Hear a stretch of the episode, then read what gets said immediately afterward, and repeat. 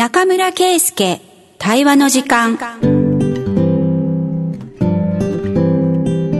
の番組は那覇市議会議員の中村圭介さんに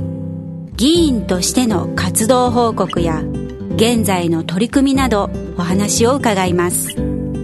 ンタビュアーは エフエム 那覇の平東生です。それではお楽しみください。はい、中村さん、今回もよろしくお願いします。よろしくお願いします。はい、早速ですが、今日はですね、不登校とかニート引きこもり問題の話をしようということで、うんまあ、沖縄というか那覇における、はい、ゲストに来ていただいております。えーと、エヌピーオー 法人サポートセンター夢咲から松本大臣、そうです大臣、大臣さん、はい、理事長に来ていただいております。松本さん、よろしくお願いします。はい、よろしくお願いします。はい。えっとまずはちょっと自己紹介として、サポートセンター夢咲がどういうところかで、はい、どういうお仕事をしているのかかな、はい、はい、少し紹介いただけると。はい、えー、沖縄県やあとはあの国ですね、国からいろんなお仕事を引き受けしたり、はい、あとはまあ自分たちでやってることもあるんですけど、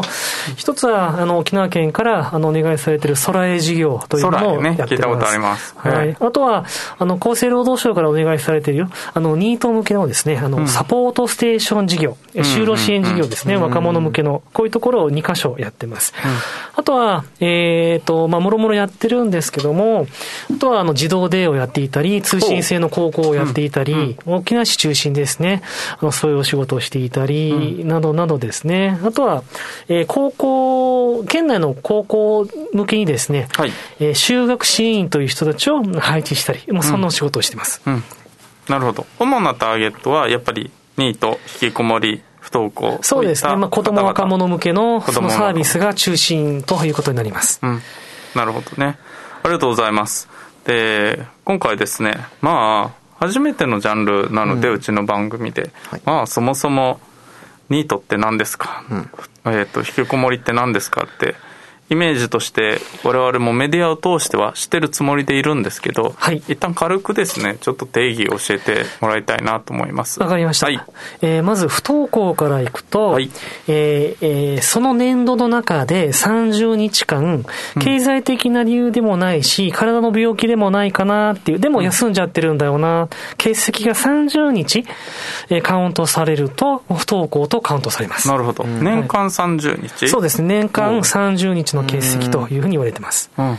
うん、なのであの年度が開始した瞬間は誰も不登校じゃないということですね。そうなりますね、そう、そういうことになりますね。来ていなかったとしても、そうですね、うん、はい、ああそういうもんなんだ、はい、そういうふうにカウントされてますね。なるほど。で、えーと、次に引きこもりをいくと、引きこもりは、はい、えーと半年以上、うん、親族以外、家族以外の人と、うん、えー、接してない接してない、うん、こういう状態を引きこもりと言います、うんうん、だから、あのー、不登校だけど引きこもってる状態もあるわけですね。そうですね、つまりさんじゅうにちかん学校に行ってないけど、はい、友達とはよく遊んでるんだとか、はい、親他の親戚とか塾とかは行ってるんだとかでいくと、うん、引きこもってはいないわけですけども、不登校ではあるけど引きこもりではないっていう人もいるし、はい、で同時にあの不登校だけど、うん、でももう半年以上誰とも会ってないっていう場合もあります、はい、なるほど。ただあの、まあ、引きこもりは管轄するお役所はあの厚生労働省が中心だったりするので、まあ、学校に席がない状態で、うんカウントするのがまあ通例かなと思います。なるほどなるほど。ただ一般的な言葉の使い方としてはね、そうですね、厳密に言うと両方を兼ねる話もあるんだけど、そうですね、なんとなく厚労省はそっちは学校だろうと、そうそう、そこはもうお役所がね、うん、違うっていうことで、あの厚労省、まあ中心をカウントする、うん、中心を厚労省がやりますけど、うん、そこは学校に席がなくてっていうことが入ったりします、ね、ことがなるほど、うん、はい、それで分けているんですね。でニートは若年無業者なので、うん、まああのまあどこまで若年とするかっていうのはまあ範囲が広がっていて、うんうん、まあ今はもうよんじゅうだいも若年にしようかなっていう考え方がまあ広がってますね、うん、そういった意味でまあよんじゅうだいまでで、あの学校にもう行くわけじゃないし、うん、まああのその他あの自分の進路っていうことがちょっと見えてこないかなっていう方々で仕事してないんだっていう人たちを、うん、まあ、ニートというふうにあの定義したりしてますね、うん、なるほど。じゃあニートと不登校というのは分けられるってことですね。ニートと不登校はそこは明確だってことですね。そこは明確ですね、うんうんうん、はい、あ、すごくよく分かりました。さてこういう人たちが、はい、あの世の中にたくさんいらっしゃるっていうこと自体は、ええ、うん、なんとなく社会課題なんだろうなとは思ってます、うん、思ってますが、はい、果たしてそ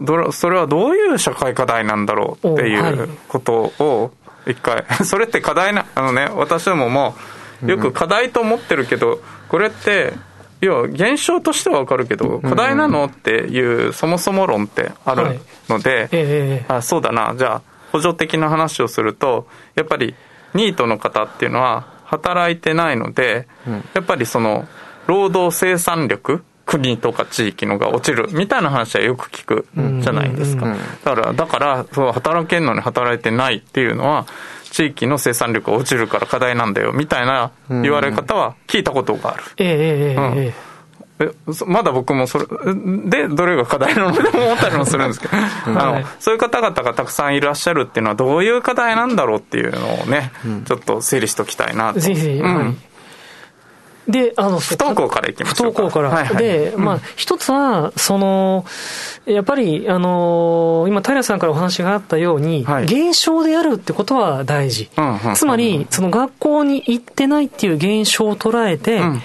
その不登校である学校に行ってないっていうことなので、うん、あとはあくまでもやっぱり私の立場っていうのは、うん、あの親御さんやご本人がどうしていきたいのか、うん、どう伸びていきたいのかっていうところなので、うん、そこの選択肢を提供するのがやっぱお仕事だとは思ってます、うんうんうんうん、でそれを前提にしてあのなんですけども、やっぱりあのそういう中でもやっぱり学校には行きたいけども、うん、いろんな事情があって行けない、うん、こういう方々は相当数いらっしゃいます。なるほど、うん、でそうするとあの要はあの学校に行く必要性っていうのは感じている、うん、もし必要ないって思っていたらそれはじゃあ違う居場所とか違う生き方があるよねって話にはなると思いますが、そうね、うんうん、違う選択肢を提示すればいいってことですね。そうですね。だから正直そういった意味でフリースクールとかそういったところをうちの子合わないみたいだと、で本人も違うと言ってる松本さん、あのソロヤとかね、あのいろんなこうあの授業をしてるみたいだけども選択肢はないのかっていうところで、じゃあフリースクールとかお金はかかりますけどこういうところがありますよっていうご案内は例えばしたりします。ただそういう中で学校にはやっぱり行く必要があるかなと、でも勇気が出てこない、自信が湧いてこない、うんうんうんうん、でそういったところを課題として、うん、あの一つテーマ化するとおおよそですよ、うん、あの夢先でいろんな活動をしている、えー、ソラやサポートステーション等々の活動をしていて見えてくることは、うん、まあ、あの少なく見積もっても半分ぐらいはメンタルヘルスでトラブルがあるかなっていう、うん、なるほどね、あのそこは一つ、うん、あの課題として挙げておきたいかなと思いますね。そうかそうか、うん、はい、だからそういう現象なんだけど後ろには何らかのメンタルヘルスの問題を抱えている、そうですね、だからまあそうだな、簡単な言い方、うーん、傷を負っているみたいな言い方でいいんでしょうか。それは本当にこう、うん、ケースと関わっていきながら分かっていくところですけども、うんうん、あの不安や緊張感があって、うん、あの、うん、つまずいてるケースは、うんうん、一歩先をあの歩めていけない、うん、あとは自分の感情を調整するのが難しい、落ち込んじゃうとか、うんうん、あとあのいろんなところであの対人関係でトラブルを起こしちゃうっていうような、はい、ことも多いです、うんうんうん、でそういったところであのあもう上がっちゃってますね、メンタルヘルスで、うん、であのでそのまあトラブルがあったりするんですけども、そういうなんていうんですかね、あそうか傷つきですね、うんうん、傷つきっていうところでいくとあのえー、と一つあの心理とかメンタルヘルスというところに行くともともとそのやっぱり生まれ持った気質っていうのある言われてます、うんうん、でもこれは全てではありません、うんね、生まれつきのそういう特性個性ってもちろん誰でもあるんだけども、うん、やっぱりこう環境の影響僕はやっぱ大事だと思いますね、うんうんうんうん、そういった中でなあの、ね、何もなくって、うん、学校に行けないってことはやはりなくってなるほど、うん、あのそれぞれの段階によって違うんですけども、うん、つまずきが起きた小学校、うん、低学年中学年高学年中高、うん、そこはあの勉強でのつまずきかもしれない、うんうんうん、あと子供同士でのつまずきかもしれないあの社会的な社会活動としてのね、うん、子供ので先生との間のつまずきかもしれない、うんうんうん、そういった中で心にしんどさを負ってしまう、うん、一般的な言葉でいくとトラウマを負ってしまうような状態も相当多くいるんじゃないかなと思います、うんうん、これでつながりましたね、うん、なるほど、そういう状態がね、うん、あの続いてるってことは確かに課題ですよね、うんうん、でもう一つ、えーと、学校に行けてない状態からの現象で次にあるのってやっぱり学業の不振とか、えーまあ、もっと言うと学ぶ権利をあの逸してしまってるみたいな話は、はい、確かにそこからまた連なってくる連鎖する課題としてはあるかなということですよね。そうですね、うん、やっぱりそこで生きてない分、うん、やっぱりあの学習で遅れが出る遅れが出るとでそういった中で、うん、王朝の中でフォローできてるケースもあるんですけども、うん、なるほど、なかなか難しいとかあとは、うん、あの学習そのものに苦手感とかがあったりすると、うんうんうん、親御さんがプッシュしすぎるとコミュニケーション悪くなるので、なるほど。もうとりあえず見てはいるんですっていうケースもある、うん、ただあの最低限のやっぱり学びはしてた方がいいんだけども、うん、なかなか進まないケースも確かにあります、うんうん、そうかそうか、じゃあそれは結構グラデーションがあって、うん、いけてない状態もとかつまずきもすごいたくさんの種類があるなという感じですね、うん、そうですね。ただまあその中で気になるのがその半分ぐらいはメンタルヘルスの問題なんじゃないかっていう話がですね、このあたりがあの不登校という状況が起こっていることの一つの課題の大きさで、今日はこのメンタルヘルスのところを中心に話そうかなと思っているというところです。だけどそのままニート引きこもりの問題ですねが起こしてが起この方々が増えることでどんな社会課題なんだろうっていうのをちょっと改めて考えましょうか。えーっとね、やっぱり、あのーうん、一つ、あのー、例えば引きこもりでいくと、うん、こう結構いろんな考え方があるんですね、うん、あの引きこもってて幸せだったらいいじゃないかみたいな、うん、あ、なるほどね、これはやっぱありますね、うんうん、うんとただそのやっぱり私のところにつながるのが、うんまあ、そこで一つあのハードルがあるわけですよね、うんうんうん、何かって言ったら何かニーズがあって困っててつながるってことなので、うんうん、そうすると少なくともあの夢先やあのそれサポートステーション事業っていうところから見えてくるのは、うん、あの外に出たいけど出れない、うん、働きたいけど働けない、うん、そうするとあのその間あの本当はいろんなあの活動をして幸せになれたのになれない、うんうんうん、それは大きな社会損失じゃないかなと思いますね、うん、なるほどね、はい、それは体験であったり社会参画であったりそうですねっていうことの機会を損失してるとは言えるってことですね。そうですね、そうですね、はい、そうかそうか、なるほど、これは確かにね、うん、そうね、こここら辺はだから価値観だからいやいやそういうのはしなくてもう幸せなんだよっていう考え方もなくはないけど、うんうんうん、そうかそうか、なるほどね。ただね、孤独なんですよね、うんうんうんうん、孤独な場合がやっぱ多いというか、うんうん、それはあのー、やっぱり、うん、計算するのはとても難しいかもしれないけど、うん、やっぱりあの孤独孤立してる、うんうん、っていうことそのものはうんでもやっぱり僕の実感で良ければですけど、うんうん、やっぱお会いしてみたら、うん、皆さん人とのそのなんていうんですかねつながり、うんうん、でそこをゆくゆくその制度につながるもよし、うん、仕事につながるもよしだけど、僕は多くの方が求めてるんじゃないかな、そんな風に思いますね。なるほど。うん、いわゆる選び選んだ孤独っていうのではなく、うん、陥ってしまった孤立っていう方の方が多いんじゃないかと。うんただね、やっぱ考え方としていろいろあるので、うんまあ、いろんな考え方を尊重しながらかなと思いますね。うんうんうんうん、なるほどね。わかりました。この現象があのどういう課題なのかっていう話は、はい、すごくよくわかりました。うん、はい。で、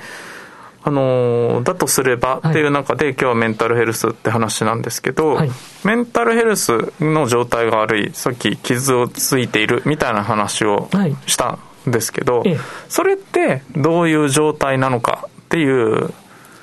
ところっていうのは類型化したり、あるいは一つ形として定義できたりするもんなんですか？いいですよ、うん、えーとですね、なのであの、まあ、あの今からまあ医療の診断に関わるような、ね、うん、ことも出てくるんですけども、うん、まあ、あくまでも私はあの、まあ、心理というあの臨床心理士なんですが、うん、そういう目線からあの言うので、あの、まあ、最終的な判断はお医者さんがする、うん、まあ、これが大前提なんですが、あの、まあ、そういう中でいくとあの ピーティーエスディー っていうカテゴリーがあります、はい、トラウマのね、あの一部傷、うん、心の傷つきで ピーティーエスディー というカテゴリーがあります。はい、でこれは非日常の恐怖体験ですよね、うんうんうん、でこれであの例えば、まあ、いわゆるフラッシュバックですよね、うん、嫌なこと意図しないけど思い出しちゃうみたいなやつとか、うんうんうん、あとはあのドキドキしちゃう、体がね過敏になっちゃう、うん、あとはあのそれに関連したことを避けちゃうみたいな、うん、こういう状態とか例えばあったりします、うん、なるほど、逃げちゃう逃げちゃうみたいな、うん、避ける逃げるで結局その例えばですよ、うん、あの学校でのいじめ、表に上がる上がらないはあるんですけども、うん、やっぱりいじめのことっていうのはよく空で相談上がります、うん、でその時にこのいじめって非日常とは言い切れ事件事故とか生死が関わる場合じゃないので、うん、ピーティーエスディー のカテゴリーにははまらないんだけど、うん、はまらないんだけど今のみっつ出しちゃってる子います、うんうんうん、だから結局これって ピーティーエスディー じゃないから違う多分診断カテゴリーがつくんですけども、まあ、こういう子たちのケアをどうするのかみたいなことは例えばあったりします、うんうん、なるほど、うん、あとはそこに関連して日常の中で繰り返し恐怖体験を受けることがあります、うん、典型的にはいろいろあるんですけども、うん、あの逃れられ、逃れられない状況で、うん、あのなんていうかな、お家の中であの、えー、暴力受けちゃうみたいな、うんうんうん、それはもちろん子供だったら虐待なんですけども、うん、暴言、うん、だからあの暴言とか、あとはこれあの親御さんも僕たくさんお会いするので決して悪く言うことじゃなくて、うんうん、しょうがなくてそうなってるんだと思うんですけど、うん、そうなってるんですけどあのアルコール飲んでね暴れちゃったり、うん、あのアルコール飲んでやっぱりあの言葉が荒くなっちゃったりしてっていうことを、うん、子供が繰り返し受ける場合がいます、うんうんうん、逃れられない状況で繰り返し苦痛な体験を受ける、うんうん、でそうするとさっき言ったあの ピーティーエスディー のみっつの状態像ですね、はい、こここれはフラッシュバックみたいなやつとか、あとは、えーと、体が過敏になっちゃう、はい、あとはあの逃げちゃうみたいな、うん、プラスプラス自分をすごい否定しちゃう、うんうんうんうん、自分なんてどうせ価値がないしみたいな、どうせダメなやつだし自分って上がって気持ちが、ね、上がってこない、うん、あと感情の調整が難しい、うんうん、あの怒りが爆発しちゃうみたいなことが出ちゃったりする、あとは対人関係いろんなことでいろいろあるけどいつもうまくいかないみたいな、うん、こういう状態像になります。だから心のしんどさっていうことで、うん、そういった状態像も生むってことですね、うんうんうん、トラウマの、ね、影響の一部としてそういうことってあると思います、うん、はい、なるほどね。そういう子たちがね、あの要は不登校の一員としてそういう状態にあるっていうのは、はい、そうですね、いやこれは課題だわっていうのは結構納得できて、はい、まあ、濃淡はあるんですけどそれが重く出る子と薄く出る子がいるんですけども、うんうんうん、大きくメンタルヘルスのしんどさっていう意味では、うん、そこの中のどこかに位置づけられたりしますね、うんうんうんうん、なるほどね、うん、中村さん今までのところで何かありますか？そうですね、いや、まあ、相談する方の半分ぐらいがメンタルヘルスに当てはまる可能性があるっていうのはすごくびっくりしましたね、うん、まあ、これは本人がどうとかじゃなくてそれまでの経験の蓄積だったりするもので、なかなかじゃあ頑張れって言われてすぐ頑張ろうってわけにもいかないでしょうし、 そうね、まあ、その心の傷みたいなところだと、まあ、治るまでというかその傷が少し良くなるってどういう状況なのかなっていうのとどのぐらいかかるんだろうなっていうのは今お話聞いてて、えー、ちょっと気になったところですね。そうですね、うん、ちょっと脱線になりますけど、えーと私どもこの番組の中ではね、はい、結構子どもの貧困系の方々のゲスト、うん、そういう支援者のゲストの方多いですよ、はい、今のお話ってあの今の現象の話ね、この家庭内での、うん、はい、あのしんどさみたいな話って本当に貧困家庭で、うん、貧困でしんどい家庭の中でよく聞くエピソードなんですよ。なるほどなるほど、はい、ということはあのーちゃんと親のケアもして、はい、そこの生活とか生活かな生活をとか文化度をちゃんと安定させるっていうような、まず環境のケアをするっていうことと、それが担保になって同時に今度はそのトラウマを同時に取り除くという、はい、取り除くって言い方で合ってる、えっとですね、うん、あのここは本当にこの支え方も、うん、あの層になってるというか段階があって、うんうん、初めはやっぱりこう安全安心の確保が大事ですよね、うん、そういった意味で親御さんのそういうゆとりがない状態も改善するし、うんうんうん、本人のそういうなんていうんですか居場所を見つけてあげるのも大事です、うんうん、そういう中であのー、一つですね、あのー、先ほど ピーティーエスディー というふうに言ったんですけども、うんうん、これはあのー、本当に、あのー、いい支援面談カウンセリングとのいい支援につながればですけども、うん、あのー、そうですね、でも日本でも枠組み少ないですけどね、じゅうご、うん、ろっかいで良くなる可能性はあるんだけども、うん、あのー、それはこれまでの人生の中でそんなにトラブルないけどいきなり事件事故に遭いました、うんうん、それでさっきのあのフラッシュバックとか、うん、あの過敏になっちゃうとか、うん、避けちゃうみたいな、これしかない人、うんは、うん、あのそれぐらいのケアで良くなる。もちろん、うん、そうね、そういう専門の、ね、そういうトラウマに特化した専門の面談に出会えばですよ、うん、でも今お話ししたのは、うん、幼少期からそういうことを積み重なってるので、うん、結構手厚い支援は必要です、うん、そうですね、うん、でそういう中ででもやっぱりこう根っこに持ってる傷つき体験をどうするかっていうレベル、それを専門の医療とか専門のトラウマ、専門のカウンセリングどうするかっていうレベル、次のレベルがそこまでじゃないんだけども、例えばあのー、リラク人とのつながりを取り戻すとか、あとリラクゼーションとか、あと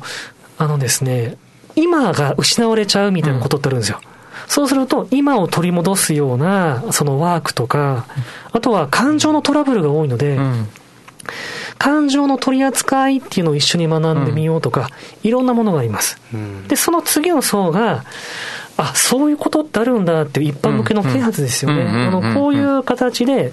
その層層になったこう支援は必要かなと思いますね、うん、なるほどね。そういう中でそういう枠組みとそこに応じて、うん、あのプロセスはあるけども、うん、その各現場現場で貧困対策は貧困対策でそういうことを学んで、うん、トラウマ専門のものはできないけども、うん、そこの一歩手前二歩手前で何ができるかなっていうのを一緒に学んでいったり、うん、あとは必要なケーストリアージですよね、うん、必要なケースをそういうところにつないでいこうと、うんうん、